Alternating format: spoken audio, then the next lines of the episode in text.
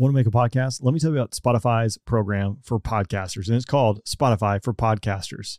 I've been using it for over a year now. Couldn't be happier from the switch. You can record wherever you create podcasts, whether it be your phone, computer, and it's easy to upload it and distribute it to everywhere podcasts are heard.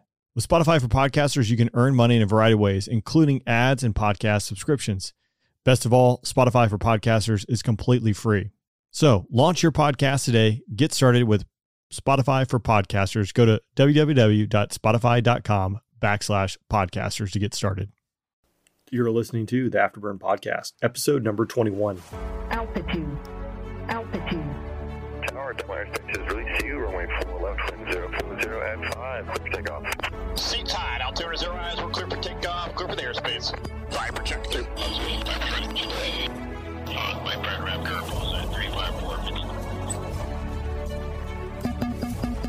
354. Line set.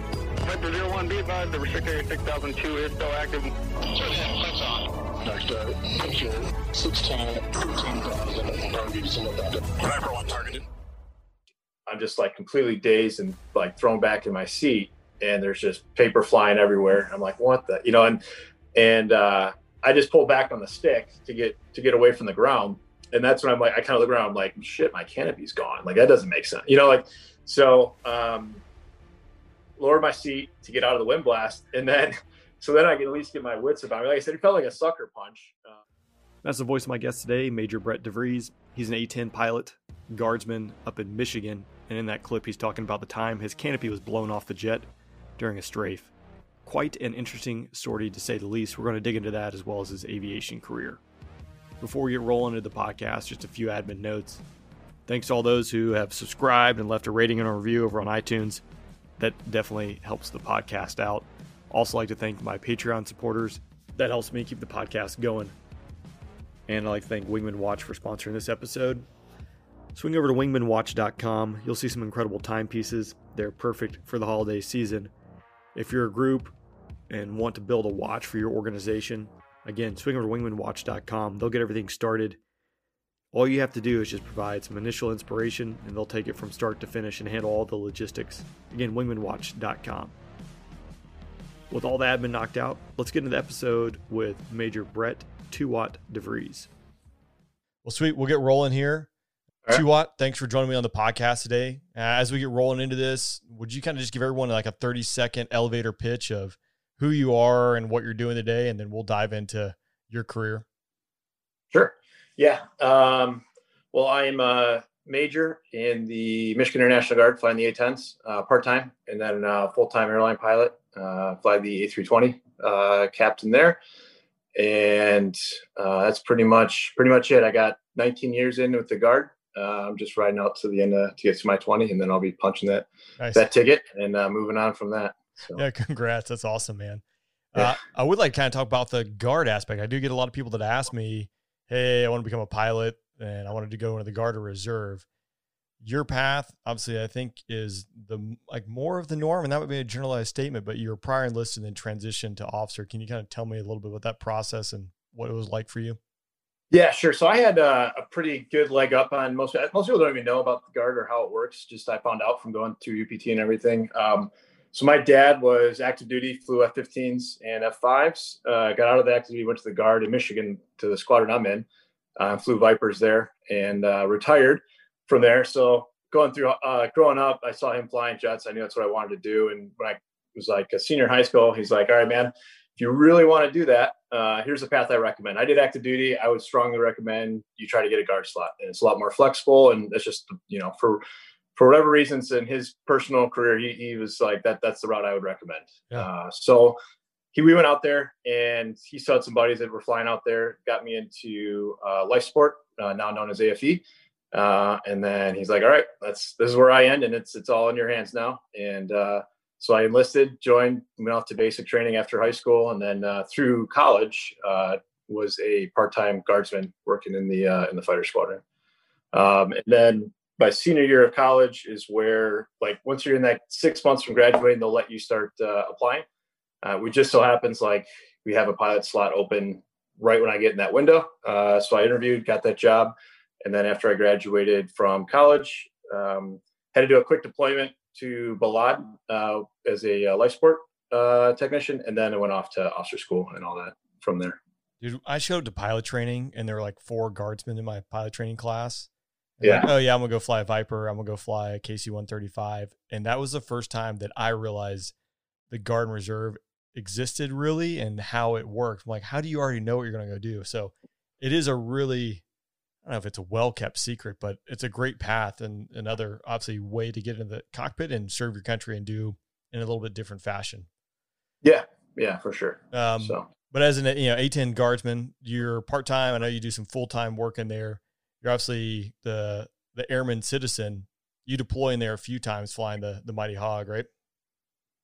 Uh, yeah, yeah, I done uh, as flying wise in the A10, I've done uh, two Afghanistan and then one to Kuwait for uh, for OIR. So we're kind of the guard is you know we're we're right in there with the deployment cycle the active duty. The only difference being that traditionally we do like a three month versus six month deployment um, in that, uh, and that's kind of gone back and forth. We did one six month uh, to Kuwait, and that was just to to prove that the guard could do what the active duty could do, I guess. but I don't know that that was successful on any end. But uh, we're back to the three month deployment window now. So That's a sweet spot. yeah, but yeah, it's the same. So I mean, you, you stay CMR. The the sortie requirements are a little less than an active duty squadron, um, but you still you got CMR uh, requirements, and you know you got the RAP tasking message and all the all the requirements that any active duty squadron has. There's a guard column in there as well to make make sure that uh, your squadron is is uh, is CMR and greened up to to go to combat. Yeah, the CMR combat mission ready. So that's all all the qualifications and the the currencies that you need in order to go out there and fly your weapon system. For those that aren't familiar with that term, but um, it which I imagine it presents some challenges uh, between flying an A320, bouncing back and forth between civilian life and the guard life, making sure you have those currencies. How is that balance for you? Yeah, no doubt. So that you know, one thing the guard does pretty well, I think, is so you come home from UPT or, or I'm sorry, you come home from your B course and you get, you know, two to three years usually of full time flying. And the, the the idea would be at least a two ship. You know, I think the Hog is different than the Viper. We do a two ship and a four ship separate upgrades. Um, but you at least want to get a guy through a two ship and ideally through a four ship qual while he's he or she is still out there full time. Uh, and then they, you know, can choose whether they want to pursue full time guard career or go to the airlines and you know, it's usually like the inverse of the economy. And right, so like right now, getting a full time guard slot's like impossible. But uh, a year and a half ago, like our lieutenants were getting the full time slots because nobody wanted them. So, um, so but to, to maintain that proficiency, that's why you really got to nail down when uh, when someone comes back from pilot training to, to build the um, the foundation so they can go off and then be able to come back and uh, not try to do a whole lot of upgrades in a, in a part time status because that, that that's very challenging. So for me, um, I'm an I'm an instructor and a CFI uh, evaluator, and it, that that's very challenging as the as the aircraft evolves. Um, to kind of switch cockpits and everything is a big challenge, and I, I've I've kind of had to dial back a little bit on my instruction because I'm just I, I can't stay up to up to date on all the latest uh, uh, TTPs and the latest technology that we have in tactics in the A10 to be able to you know effectively instruct that to a to a young guy. But uh, you know, that, and then when you go to deploy, you usually come out for about two months beforehand and you fly a bunch to, to kind of get spin up, spun up and get caught up and, and, you know, get, get ready to go. But, uh, you, you always feel like you're, you're one step behind. I don't know, maybe that's the same thing in active duty because you, you're out, you know, active duty does, seems like they do a lot of other admin type of jobs that we don't have to do as a part-time guardsman. So I don't know, there, there, there's trade-offs, I guess, but it definitely, uh, is a unique set of challenges, uh, I guess. But Yeah, I think for me, so I, I hung it up after I left active duty and now doing a non-flying job in the reserves. But my biggest fear was the fact of being the guy who's going to get drug around the airspace or the just just keeping current. And also, I did demo for the last two years, and all the changes that happened in the Viper in that two years alone. I mean, the tactics changed, the the software changed. That's a lot to keep up with. And I imagine you know, if you're doing that back and forth for an entire career, like you said, it presents some unique challenges. Yeah, for sure. But it's it's um you know like I said, anytime we're gonna go TDY, anytime we're gonna deploy, um, there, there's resources available to come out there and um, you know you spend a month or two full time out there just flying in the sim and the books and, and trying to get get caught up and and get up to speed on everything. So Yeah, no doubt. Well, one cool thing I like about the Air Force is the fact that it's it's a small world. So Shiv, the A10 demo pilot, connected us. Um, we're going to talk about one of your sorties in particular a little bit later in the podcast. But again, talk before we started hitting record here. Uh, I was in Gaylord, Michigan, the only time I've ever been in Michigan uh, in my entire life. About a month before, you had a significant event in the A10, uh, again, which we'll talk about here in a little bit. But backing up prior to that, Operation Inherent Resolve. You and I again were kind of texting back and forth. We high fived. Uh, I was leaving and you were coming in, but part of that is ripping out with the unit that you're replacing and doing some exchange or flying with the guys who've been in theater to kind of get the uh, the knowledge passed on. So my second to last sortie, I would say, was one that got the blood pressure going. A10 through a fan blade through a motor, uh, and they ended up diverting into Al Asad. The initial radio call we got from them was, "Hey, I'm going to get out of the jet," um, and they're just trying to limp this A10 in there. Fortunately, it worked out, but um, my Operation Inherent Resolve time was a pretty busy time. I imagine you guys were pretty busy as well. Yeah. So when yeah, so we got there and we ripped out the guard squadron that, that you were flying with while you guys were there. Um, and we were, you know, our our role in that fight was, kind of twofold, but a big one was for 24 hour combat search and rescue uh, airborne coverage. And so we found our way where we normally wouldn't be in a lot of strike package, working with you guys and, and a lot of the other partner forces. Not at all what we normally do, being in a strike package, but as we would go into Syria and, areas out there, they wanted to have Sandy ones uh, on station so that we could respond quickly to to any downed air crew. So that that kind of you know brought us into a lot of uh, part of the fight that we wouldn't normally be in. But then uh, also with that, we were also doing um, you know our, our, traditional CAS. And while we were there, it was mostly uh, most of a Ramadi is where it fell. Um, and that's where we did most of our work while while we were there. Uh, we, we, you know we weren't flying into Mosul or anything like that yet while we were there, but we were plenty busy um, doing doing all that stuff. And it was you know I imagine it's probably the same for you. We were flying every other day, um, you know, blitzing up from Kuwait, two hour and a half to two hours just to even get to the AO. You know, yeah. and then you do a three to four hour bowl, then two you know two to three hours home. So it, like my average uh, sortie length there was like a seven point eight yeah. Um, every other day for six months. I mean, it was a grind, but it was awesome. You know, as, as, as I'm sure you can attest to, we were we were busy. We were shooting, you know, every weapon capable in the A10 Mavericks. To, you know, our first time anyone dropped a GB54 in combat was our squadron. Like creating makeshift profiles out of a, a traditional JDAM because it hadn't even like it had just left the 422 and they're like here here's this gb54 you guys can try this out there and and, and let it you know let us know how it works type of thing so um, that was uh, it was a very uh, very exciting and, and, you know for the most part a, a very uh, successful deployment for us in, in, our squadron. The the CSAR aspect of it that, that's a big piece. I know, um, you know, for us when we were there, especially in the last half of our deployment, it was a big focal point. So one of the Jordanian pilots we flew with, and actually we had uh, one of our, our our wing patch was the flight lead or the mission commander that day, who ended up sparing out twice um, and having to pass it off to the Raptors. But uh, he was he was leading the two ship of Jordanians as well. One of them went down. He got captured. And he was executed. Part of the problem is there was no one remotely even close that could come and, and help him out. So CSAR became a big focal point that I think we neglected, or I don't say yeah neglected, but it was kind of a, an afterthought. You know, it was like, eh, it's going to be good. So it's interesting to hear you know, see the change and what happened in forward deploying CSAR assets when you guys were in those strike packages, I guess it was primary CSAR and then like a secondary or tertiary role as some kind of striker usually. Yeah, I mean they would, you know, um, assuming you guys were were you Weasel call sign when you yep. were there? Yeah. Yeah. Weasel. So you, the ones I was in, they Weasel was always the uh, the mission commander, and it was always like, hey, just stay by us. And so we would kind of flow in the same lane as, as Weasel, and we would get, you know, a couple couple bomb targets, you know, yeah. or whatever. And usually we would go do that, and then we'd roll right into CAS afterwards. So, but they're they're awesome. They're cool. They would always like make sure we at least got to, to drop something on those things, yeah. you know, because it's it's a long for us to go out to, to Syria from Kuwait. I mean, it's a long trek for us to go do that. Uh, so that that was uh, you know that that that was all cool and all positive. I, we didn't have any that I'm aware of any bad experiences on, on any of those uh, strike packages. Even though, like I said, it's something we don't do. Like that that's not in our uh, training or, or, you know or, or mindset or mentality at all. It's not what our airplane was designed for, but I think we made it work. They weren't they weren't they weren't waiting on us too long. Yeah, it's it's such a we that was such a weird dynamic, right? Where everyone was coming from, and again, I think we were always obviously we were in Syria because we could go from point A to point B a little bit quicker than you guys. Yeah. But then you're out there alone and afraid if anything goes south. So. Yeah, Yeah, I kind of want to transition here. The the big the big piece where I found it, I think people have probably seen this. There's an A10 2017 that made Air Force times.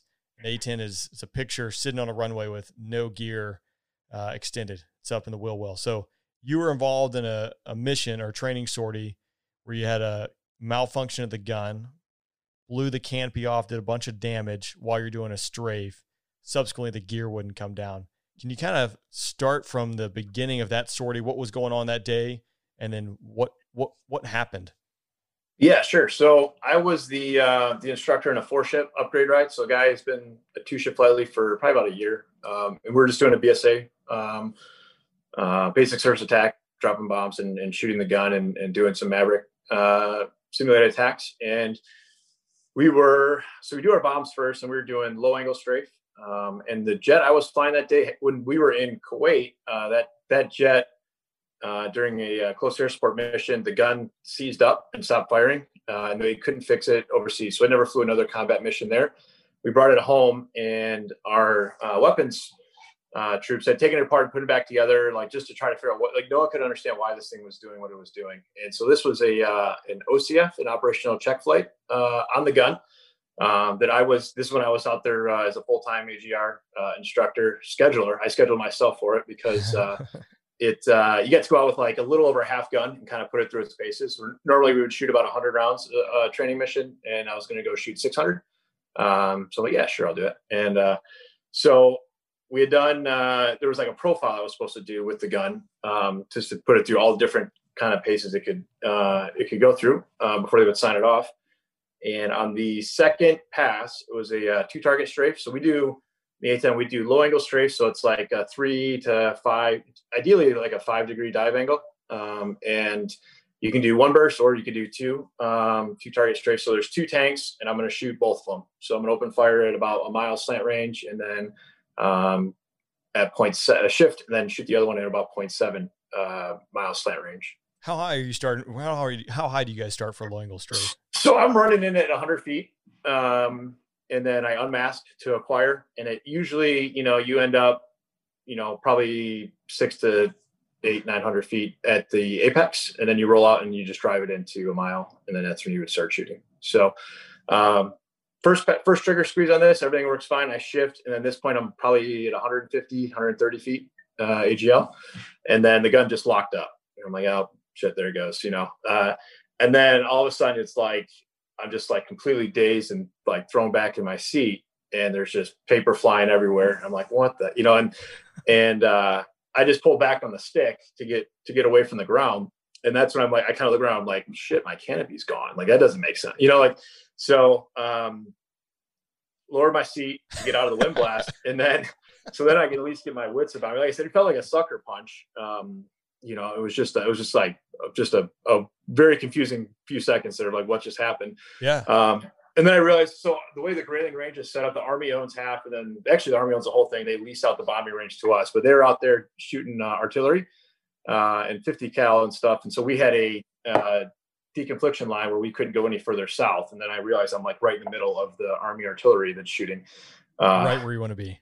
Yeah, exactly. So I'm like yelling on the radio to get them to shut off the artillery, and they, they can't hear me, you know, because it's you know it, it's, it's super loud. And uh, she's like, "What? What are you saying?" You know, the RCO is just all confused, and so I'm like, "Well, I just you know duck down, get skinny, and fly out of here." And then uh, have my wing my wingman join up. Uh, he was one of our wingmen in the flight was an FCF pilot, so we had him rejoin up just because he's he's more familiar with uh, the systems and everything on the on the jet than the other guys would have been. So we climbed up uh, 2,000 feet, the uh, controlled ejection altitude. We climbed up about to that. There was um, like some thick uh, cumulus clouds out there, so we kind of were, you know, maneuvering around those as we were uh, going towards Alpena, which is a uh, it's a combat readiness training center that's in northern Michigan. It's about 40 miles from the range, so that's where uh, our primary divert is off of the off our bombing range. So head over there and do a controllability check, uh, battle damage check, all this. There's a bunch of, you know, I uh, wingman saw me a bunch of panels flapping underneath the uh, uh, underneath the nose where the gun is, um, and it, it's not unheard of that the A10 lands gear up. You know, it's kind of designed as a combat uh, redundancy in it, where the wheels are exposed. uh, you can land. It'll rest on its main without the nose touching, and you do have braking capability. So it's not, uh, and that happens every couple years. Um, so I'm like, all right, man, we'll try to get the gear down and see what happens. And I go to lower it. He's right underneath me in a uh, chase formation, you know, about 10 feet or so. And he's like, uh, as soon as I lower it, he's like, put the gear back up. And so the door had tried to open for the nose, but it got stuck uh, in one of the panels that was open. Um, and but the mains were coming down. But in the A10, you can land. You know, the checklist says all gear up or all gear down, but nothing in between. Anything in between is an ejection uh, recommendation. So uh, luckily, the mains came back up, and I was like, all right, well then I don't know why the canopy's gone. Uh, makes no sense to me. How the how yeah. the gun and the canopy would be would be connected. I don't know. Like I don't really trust the ejection seat at this point. You know, I don't really want to bail out of this uh, out of this aircraft. And so like we're just going to land gear up um, and go in. And we went in. Um, you know, I couldn't talk. Couldn't talk to tower. Couldn't talk to anybody. So my wingman was like kind of relaying. I, I could yell to him enough to where he could understand what I was saying. But uh, could you, basically, they, could you hear him? Gave us well, yeah, I, I, could actually hear him just fine. It was just uh, he couldn't hear me, uh, and I could hear the tower. And they're like, "Yep, you're landing at your own risk," uh, type of deal. And uh, we go in, land, and you know those wheels, um, they uh, they were exposed. They ended up um, uh, blowing. You know, like they, I guess the brakes seized up when I was breaking down the runway, and both tires blew, which was actually when the first one blew. I started to fishtail off the runway uh, oh, and that was like my fear all along was like, if, if I couldn't control it off the runway, then I'm just like sitting there out in the open, you know, about to eat a bunch of dirt uh, yeah.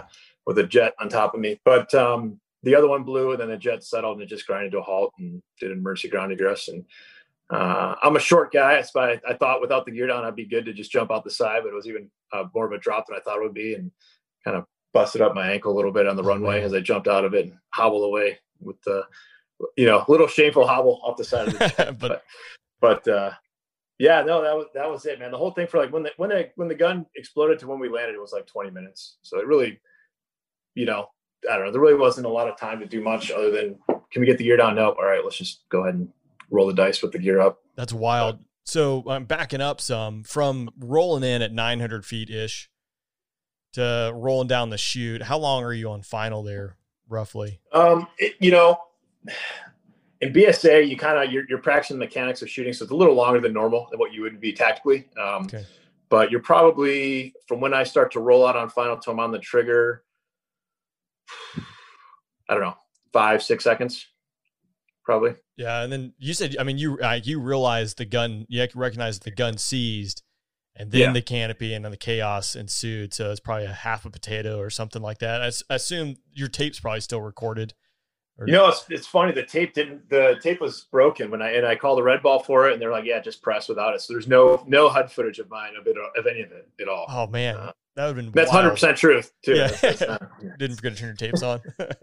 yeah. So so no HUD tape on it. So I, I everything's just kind of like, you know, guesstimation on on the altitude and, and all that stuff. But um, the reason the canopy actually went off was when the gun exploded. You, you got the um, T handle, the ejection on the side of the jet. You know, you see like the little warning on the side uh, right underneath where the pilot sits, so they can pull that uh, handle, blow the canopy, and, and get a uh, incapacitated crew member out of, or pilot out of the uh, out of the jet. Well, that debris when the gun exploded uh, snagged that wire and just pulled it and just ripped it off okay, the jet. Okay. I was going to yeah. ask, like, I mean, how are those two connected? Because I would assume the canopy is like electric yeah, like a separate hydraulics, yeah. something like that, but not tied. Yeah, no, yeah, yeah, no, yeah, they're they're definitely not connected. But that that's how uh, that's how that that ended up uh, ended up happening. So I guess it just luckily, you know, at all the times before that hadn't happened. Um, but yeah, just I don't know, yeah. The golden BB. I I mean, I cannot imagine because you say you're at 130 feet. The Viper low angle strafe recovery 75 feet, so you guys got to be somewhere same. around there. So yeah, same.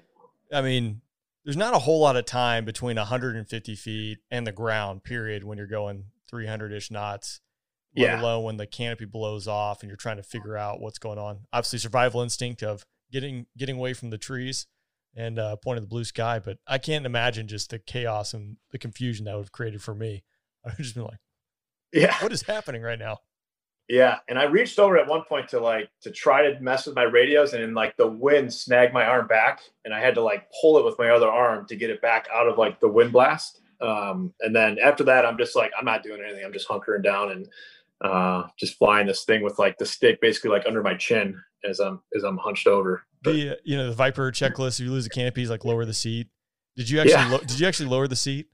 oh yeah, all the way. Did Yeah, you? and that was so that the um, the safety board, you know, afterwards concluded that. So I went out and they took all these pictures of me in the seat. So when I lowered the seat, I didn't readjust the uh, the rudder pedals, and so they concluded that since I lowered the seat all the way, it was hunched over. When we hit the ground, or when I hit the ground, that initial impact pushed my feet down and, and locked up the brakes. I don't know if that's true or not, but uh, so that was like that was the big takeaway. Whatever changing the checklist was, if you lose a canopy, lower your seat, make sure you readjust your rudder pedals, uh, so I you mean, don't so you don't lock your tires. Kind of kind of into the weeds on that one, fellas. just just a little. Yeah. like uh, what's uh, what's the bigger picture here? What's what's really Yeah. going on?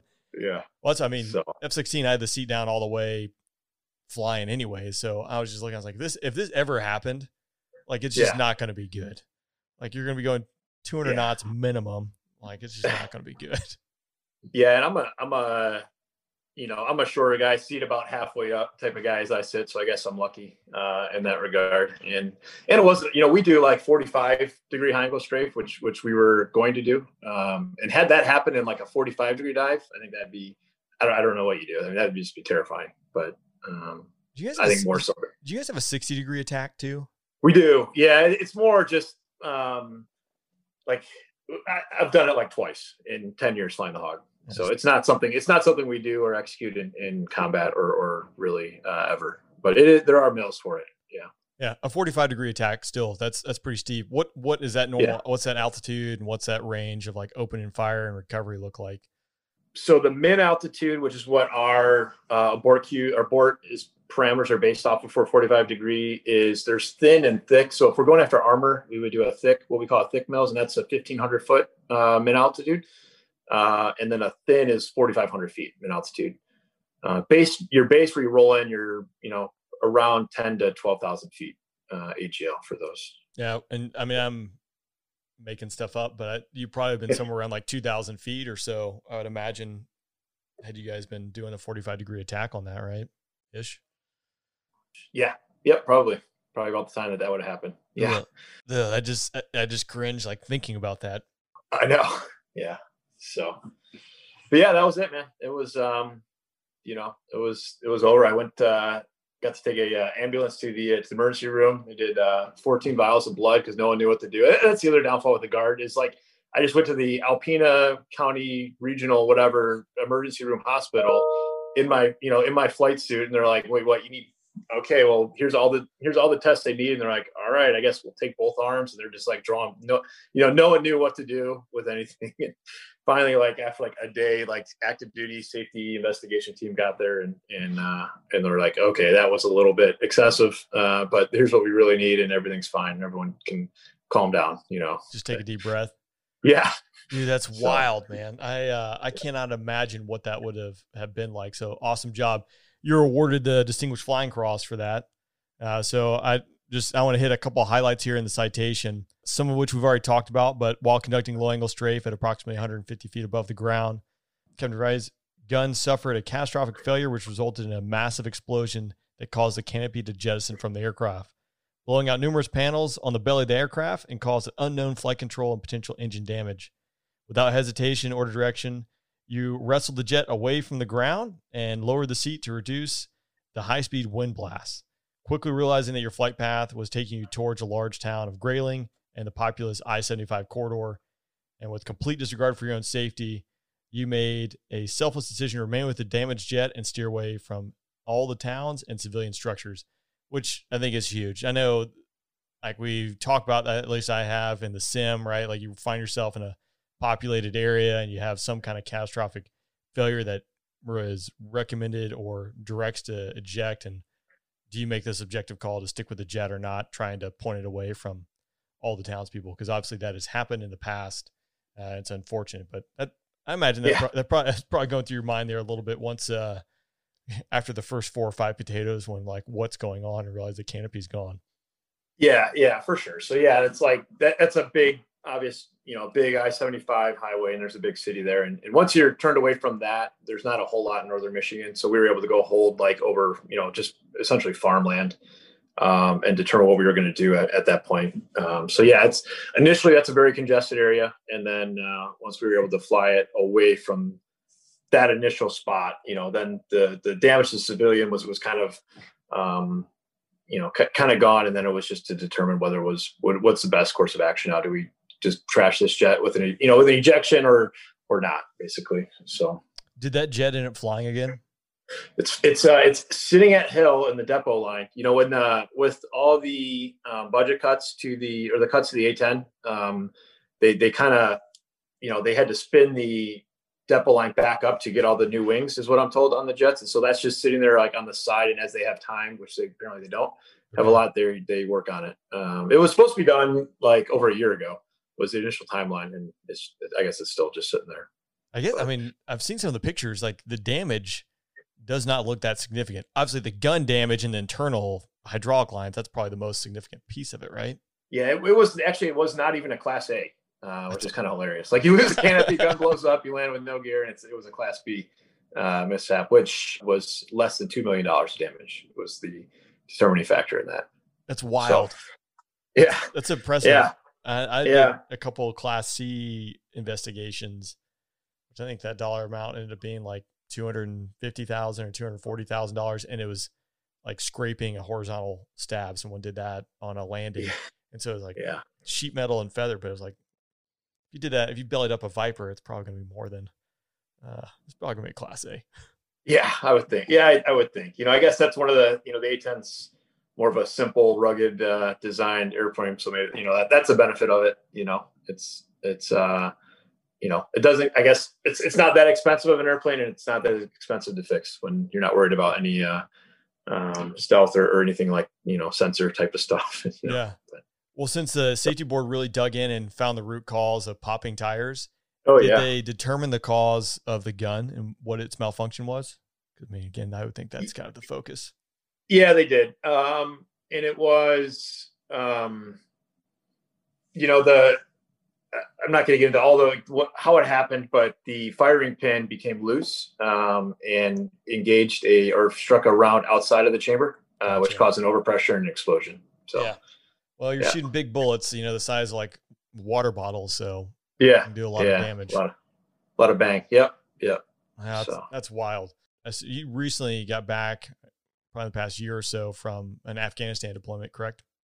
Yep. Yeah, we went uh, last springtime to uh, uh, back to Afghanistan. Like I said, it was just the our guard tour um, calendar, whatever date, dates lined up. That was our three month deployment that we did um, back there, which is uh, um, one of the last eight A10 deployments in Afghanistan. They just pulled all of them out of there now, so they're they're no longer in theater. But uh, yeah, so that was that was pretty cool, I guess. Uh, it was the same. We went to Kandahar, which is the same place I went uh, my first deployment ever in combat, uh, and you know, completely different than than Kuwait. Uh, you know, every deployment's different, but it was um, the the country was uh, you know not not nearly even remotely close to the presence when the first time I was there. So that was kind of interesting to see, like all these fobs and all this stuff that we had supported the first time I was there, all over Afghanistan, were either abandoned, uh, some were used by the Afghans, and some were, you know, had been taken over by by other other people. So Yeah, and that was gonna be my question. Since you have that perspective and separated by many years,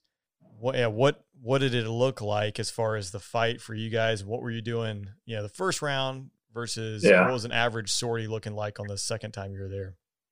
So it was actually interesting. Like I wasn't, ex- we weren't expecting a whole lot. The guys who'd been there before, with all the U.S. presence there before, and like, and it was like the fighting was really, uh, really intense. Um, and you don't hear a whole lot about it back back home. Um, weren't expecting a whole lot. It was actually like the complete opposite because the only people over there for the most part while we were there was like special forces or like army rangers like very aggressive uh, mindset and they were going out to you know either take down a target or they were not hesitant at all to engage uh, an enemy just based on their how, how they approach uh, their fight versus the conventional forces and um, so it was actually very kinetic we were uh, we were employing uh, a ton of um, AGR 20s, which we had never shot before the laser guided rockets. So that was uh, that was interesting to do those for the first time. Uh, just a just a lot of strafing uh, compared to what I was doing last time. So that that was interesting. Uh, we did. I was kind of talking to you earlier about too. We did uh, one big strike package on a, a very large drug lab that was out there, and that was like the size of like maybe a little smaller, but really close to the size of like a red flag strike package. Um, and it's kind of it sounds weird to do it in Afghanistan when you had two fighter squadrons. You know, the Vipers were at Bagram and the A-10s were in in Kandahar. Um, but the the target set was was so much that it was more than we could muster up at, at a time to do to handle with just even our two squadrons.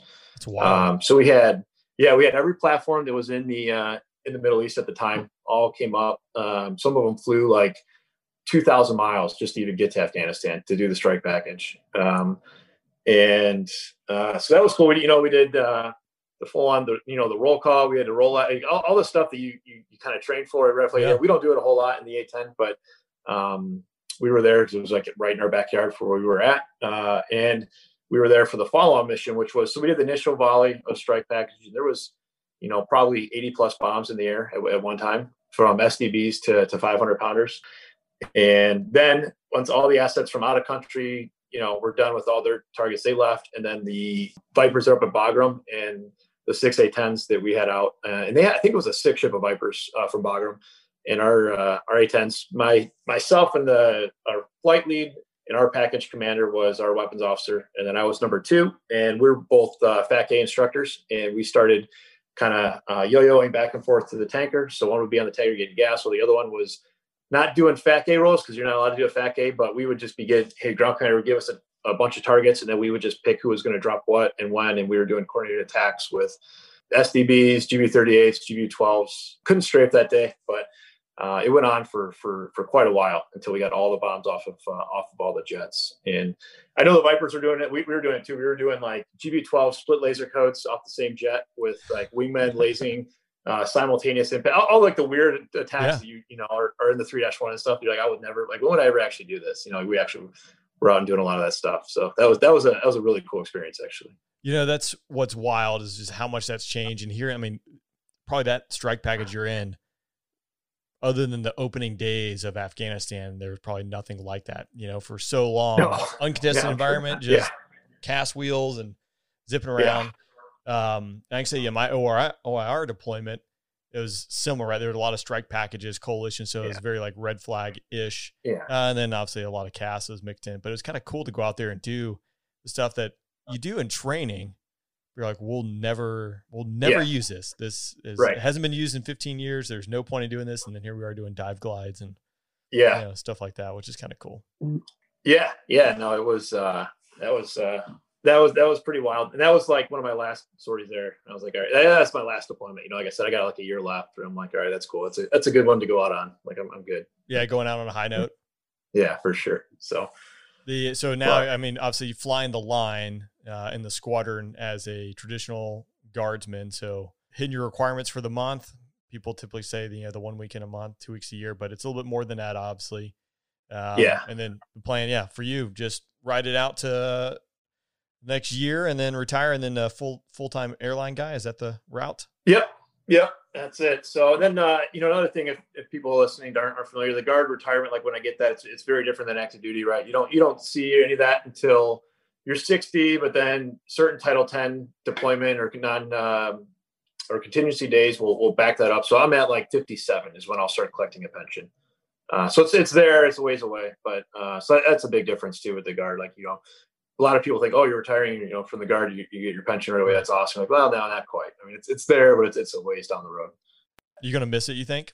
I'll miss, you know, probably. I'm, I'm sure you could probably speak to this more than I could. Just like the uh, the brotherhood, you know, and, and just the squadron life itself. But I'm not going to miss uh, getting a weekend back every month of my life. Uh, I'm not going to miss Sunday morning academics at 7 a.m. you know, sitting there and and all the uh, all the other stuff that goes with it. Um, is just it's it's it's almost enough to make it not worth it. It's not quite, you know, obviously Yeah. because it's, it's a blast to fly. And, and when you deploy, you kind of kind of recadence your mind and you know you realize the the importance uh, of what you're doing. But it does take a lot of your uh, a lot of your time to to keep up with it. So Yeah, that's what I mean. People ask, I I get asked that question. I absolutely do miss it. I mean, it's the brotherhood you miss. I mean, obviously, flying the Viper is a lot of fun. There's a lot that goes with it, right? That's not as much fun, and you know, a lot of sacrifices go with it. If I had to go back and do it again, I would do it all over. Like it was a great, great, ex- great experience and put me where I am today. But uh, yeah, Well, as we kind of wrap up the podcast, I always like to ask guests, you know, if you found yourself, you know, 15 year old 2Watt walking down the street, is there any advice you would give him? Tell him to do something different? You know, I'm pretty happy with the with the with the route I went in the guard uh, and everything. I guess if there was something else I could tell me, or if I could look back and do something different, you know, I I want you know I really did when I first started. I wanted to fly the F-16, and that's what I got hired to do. But uh, we got back to the to the A-10, and I just kind of just kind of stuck with it. And I would have liked to, um, you know, I, I went out to pilot training out to Arizona, but I wouldn't have minded going and doing a guard tour like somewhere else. Like this is where I grew up. This is everything. That this is where all my family is and everything like that. And so it's kind of like, you know, I, have been at Selfridge for my whole career and everything like that. I really haven't experienced anything else. I kind of wish while I was younger, not necessarily maybe chasing another airplane or anything like that, but going and doing uh, like there's a lot of opportunities to go to like to Europe or do do tours with the military outside of of like the bubble that I've been in like my entire career. And I, I think that's um, you know, it's a plus in the guard that you get to stay in the cockpit. Like I, am not going to go do something else, right? I'm going to keep flying the A10 forever, but it's also a drawback that you don't get the perspective on, on everything. And and there are a lot of opportunities. And I, where I was in my mind when I was young, it's like I got to get ready to deploy, which is true, and then I got to get hours because I want to get an airline job. And I wish I would have taken a little more time to um, go out and just broaden my perspective a little bit. Maybe go to Europe for a year, do a do a tour over there, like working with the army or just, just, just something like that, just to get a, um, a more of a, a full broad perspective of what the military really is. Um, is, is kind of as, as I look back on it, uh, I've talked to a lot of guys who have done that and they just, that's one of the highlights of their career was being able to go out and um, take like their A10 mindset, go integrate with, you know some NATO force in Europe or, or, you know wherever. You know, there's a lot of a lot of options to go do that type of stuff, and uh, I, I shied away from it. And I wish, uh, looking back on it, I think that would have been a great opportunity, a great experience to go do that. Yeah, do you think it's uh, good for like a young guy to do like early in the career before family and things like that, or is it for sure get a little yeah. more experience? Yeah, exactly. So like once it's like you know anything else? Like once family starts to get involved and you start to grow as a family it's like that now you're dragging your you know people around with you and it's just uh you know for an active duty myself maybe that doesn't seem like you know that's just the norm you know you're going to pcs yeah. somewhere else. But for a guard guy that's just like most people this is where their roots are and you don't just up and leave you know what i mean? It's just a it's just a very different mindset. And so while you're young you have these narrow windows to go do and experience certain things like that. And uh, i personally kind of shied away from it because i was focused on my qualifications, getting the upgrades, and, and you know getting as many many hours and, and trying to get an airline job. So yeah, it, it worked out. I mean, I, I, mean, I don't have any regrets, but that would be a, a different path that I could have uh, I could have done. It would have would have been some probably a, a, great experience with a lot of good memories with it. Yeah, no doubt. Well, so. what I really appreciate you taking the time to chat today. I know people will enjoy hearing hearing your story, man. And to me, it's just like wild. It's awesome to be able to actually meet you virtually and chat with you because after you know seeing the A10 sitting on the ramp, uh, it was just it's wild. So that's such an incredible story. So awesome job with that. And again, thanks for joining me today. Cool, Ray. All right, man. I appreciate it. Awesome. Thanks again for listening. Hope you enjoyed today's podcast. Be back in two weeks with another round.